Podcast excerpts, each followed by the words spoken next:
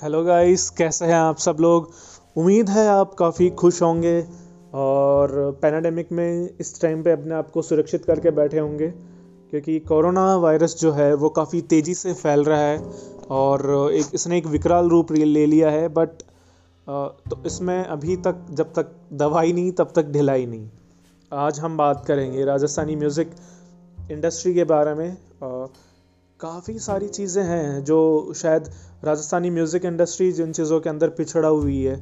और उसका सबसे मेन रीज़न है लैंग्वेज डाइवर्सिटी उसका सबसे मेन uh, रीज़न जो है वो है लैंग्वेज डाइवर्सिटी और उसके अंदर ये है कि राजस्थान के अंदर हर जगह पे लगभग भाषाएँ अलग अलग हैं। बोलने का लहजा बिल्कुल चेंज हो जाता है। हर ज़िले का अपना खुद का एक पर्टिकुलर लहजा है। वो उसी के अंदर बात करते हैं। उससे लोगों के अंदर एक पर्टिकुलर लैंग्वेज को लेके जो चीज़ें होनी चाहिए, वो उस तरीके से नहीं पहुँच पा रही हैं। जैसे पंजाब के अंदर पूरी पंजाबी पूरा पंजाब एक ही लैंग्वेज बोलता है, पूरा हरियाणा एक ही लैंग्वेज बोलता है, पूरा गुजरात सिर्फ़ गुजराती के अंदर ही बात करता है, पर राजस्थान के साथ थोड़ा सा अलग केस है। अगर हम बात करें श्री गंगानगर हनुमानगढ़ की और चूरू का जो आधा एरिया है, जो शेखावाटी के अंदर नहीं आता है, उसमें पंजाबी टच काफ़ी ज़्यादा आ जाता है, क्योंकि रीज़न ये है, पंजाब के साथ उसकी सीमाएँ लगती हैं। फिर ये जो शेखावाटी का एरिया आ जाता है इधर, और ये थोड़ा सा अलवर वाला वाला एरिया, और फिर इधर ये जयपुर भी जो ये टच होता है इसके कोटपुतली साइड, और अगर इस साइड में जाएँ अपन तो फिर ये यूपी वाला एरिया आ जाता है, फिर उसके बाद में मेवात जिसे बोलते हैं भरतपुर हो गया, अपना अलवर हो गया और उसके नीचे जो ज़िले हैं करौली वगैरह, उनकी सबकी अलग ही लैंग्वेज है। फिर आ गया एमपी एमपी के साथ में जो ज़िले टच होते हैं, वहाँ की अलग लैंग्वेज है। और फिर गुजरात, यहाँ पे उदयपुर हो गया, चित्तौड़गढ़ हो गया, जालोर हो गया मतलब इन सब का अपना एक अलग ही बोली है। अगर आप जोधपुर जाएँगे तो वहाँ का जो बोलने का तरीका है, वो बिल्कुल अलग है। जैसलमेर का तो बिल्कुल ही अलग है। नागौर का अलग है, शेखावाटी का अलग है, ढूंढाड़ी लैंग्वेज जो है वो बिल्कुल अलग है। तो ये जो लैंग्वेज डाइवर्सिटी है, इसे हमें ख़त्म करके एक, ऐसी भाषा, ऐसे शब्दों का यूज़ करना पड़ेगा, जो लगभग सभी जगह काम में आते हों। अगर आप दोसा, कोटा इधर की साइड में जाएँगे तो उधर पूरा ही एक, एकदम अलग ही लैंग्वेज स्टार्ट हो जाती है।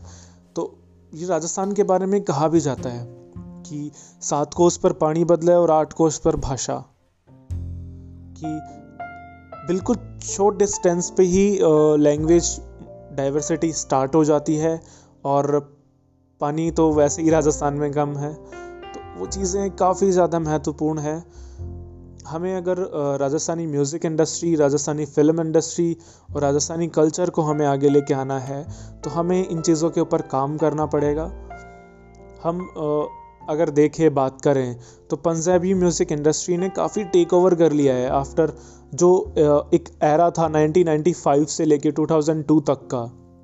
उस एरा के अंदर अगर आप बात करें राजस्थान, हरियाणा और पंजाब की तो लगभग तीनों के जो फोक सॉन्ग्स थे, Rajasthani folk song Haryanvi folk song और पंजाबी फोक सॉन्ग्स वो लगभग एक लेवल पे एक, एकदम पर्टिकुलर मतलब पैरल लेवल पे थे एकदम।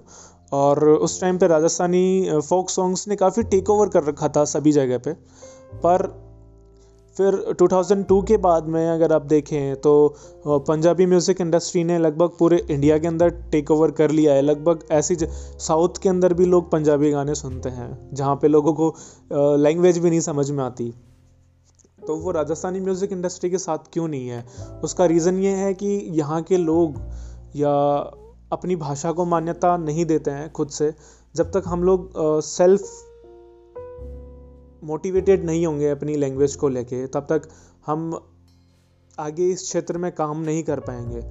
और मेरा इसको हिंदी में बनाने का मतलब यही है आ, हो सकता है आगे आने वाला थर्ड एपिसोड जो हो वो प्योर मारवाड़ी के अंदर हो शेखावाटी और ढूंढाड़ी मिक्स करके। आ, तो मेरा इस पॉडकास्ट को हिंदी में बनाने का मतलब यही है कि मैं एक अपने आप को एक किक स्टार्ट दे सकूँ उसके बाद में जो मेरे, जो भी पॉडकास्ट रहेंगे, वो सारे मारवाड़ी के अंदर रहेंगे।